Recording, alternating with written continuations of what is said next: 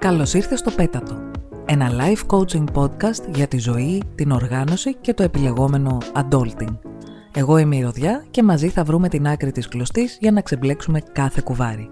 Σε αυτή την εκπομπή συζητάω και προτείνω γενικές πρακτικές λύσεις για καθημερινά προβλήματα, αλλά είμαι εδώ για να συζητήσουμε τα δικά σου ξεχωριστά ζητήματα στις ΚΙΚΑ συνεδρίες προσωπικής ανάπτυξης.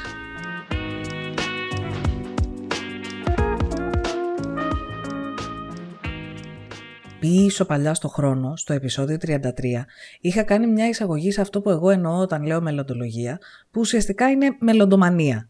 Η επιμονή να κάνει κανείς ασταμάτητα σενάρια για το μέλλον.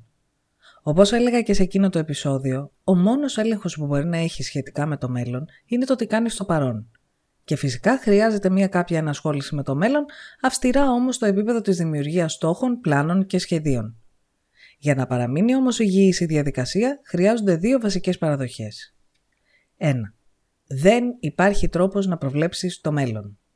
Δεν πιστεύω πως χρειάζεται περισσότερη εξήγηση γι' αυτό, απλώς δεν γίνεται. Τέλος.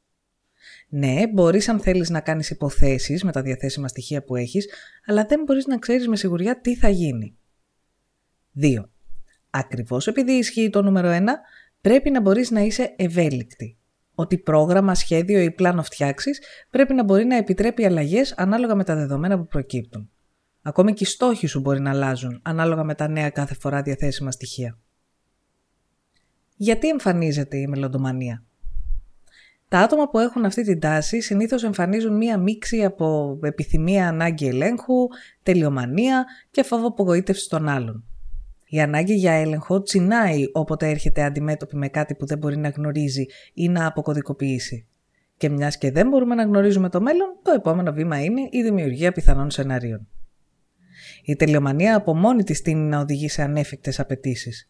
Μόλις τη συνδυάσεις με το άγχος του αγνώστου, παίρνεις αποτέλεσμα ατελείωτα σενάρια πιθανότητων τα οποία έχουν κοινό παρονομαστεί την αποτυχία και την καταστροφή. Ο φόβος απογοήτευσης των άλλων από μόνος του υποδηλώνει ένα χαρακτήρα με τάσεις έντονης αυτοκριτικής, συνήθως με το σκοπό της αυτοτιμωρίας. Πακέτο με το άγνωστο και την τελειομανία, όλα τα καταστροφικά σενάρια που αναπτύσσονται μπορεί να οδηγήσουν σε πολύ έντονο άγχος, διαρκές συνέστημα απογοήτευσης και παρέτηση. Τι γίνεται όμως αν υποφέρεις από μελλοντομανία; Αυτή η καθήλωση στο τι μπορεί να συμβεί στο μέλλον διαμορφώνει μια εξαιρετικά πιεστική και αγχώδη καθημερινότητα, χωρίς να δίνεται κάποια λύση στην αγωνία ή τέλος στη σκέψη και συνήθως δημιουργεί έντονα αρνητικά συναισθήματα. Επιπλέον, το να επιμένει σε πιθανά αρνητικά μελλοντικά σενάρια σε αποτρέπει από το να πράξεις το παρόν, πράγμα που όπως είπαμε είναι ο μόνος τρόπος αληθινά να επηρεάσει το μέλλον σου. Παράδειγμα, έστω ότι πρόκειται να στείλεις αίτηση σε μία νέα καλύτερη δουλειά. Η αυτόματη αντίδρασή σου μπορεί να είναι σενάρια όπου κανείς δεν θα δει ποτέ το βιογραφικό σου ή το βιογραφικό σου είναι το χειρότερο από όλα ή ότι δεν θα ενδιαφερθεί ποτέ κανείς να σε καλέσει σε συνέντευξη ή ότι όλα θα πάνε στραβά σε μια συνέντευξη και ούτω καθεξής. Όταν το κεφάλι σου έχει γεμίσει με όλα αυτά τα σενάρια, πόση αντοχή έχεις να αντιμετωπίσεις την πραγματικότητα; Από τη μία, μπορεί όλα να πάνε καλά και να σε καλέσουν για συνέντευξη και να πάρεις και τη δουλειά. Από την άλλη, μπορεί όντως να μην πάρεις τη δουλειά. Σε καμία όμως από τις δύο περιπτώσεις δεν σε έχουν βοηθήσει τα καταστροφικά σενάρια.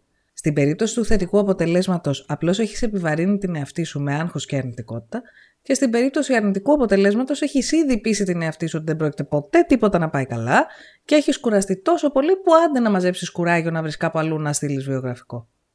Τα σενάρια δηλαδή αφαιρούν την πραγματική διάσταση του τι συμβαίνει στο παρόν και ταυτόχρονα μειώνουν κάθε δυναμική για επόμενες δράσεις και πράξεις σου.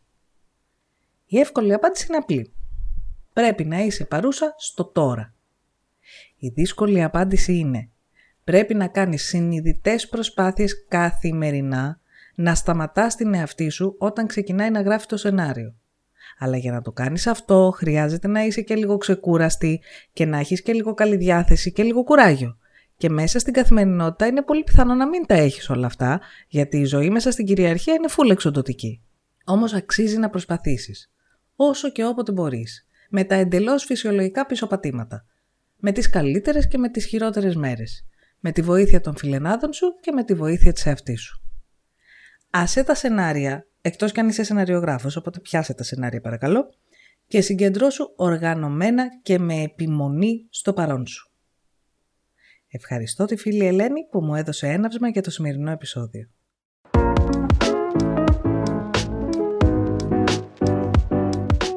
Ο χρόνος μας τελείωσε για σήμερα. Επικοινώνησε μαζί μου για κάθε απορία ή πρόταση. Για κοφούς followers, αλλά και για όσες φίλες προτιμούν να διαβάζουν την εκπομπή, πλήρες κείμενο για κάθε επεισόδιο υπάρχει στο site μου rodiavalcanu.com. Μην ξεχάσεις να κάνεις follow και subscribe ή και να με κεράσεις έναν καφέ στο coffee. Ευχαριστώ που έφτασες ως το τέλος και θα τα ξαναπούμε στο επόμενο επεισόδιο.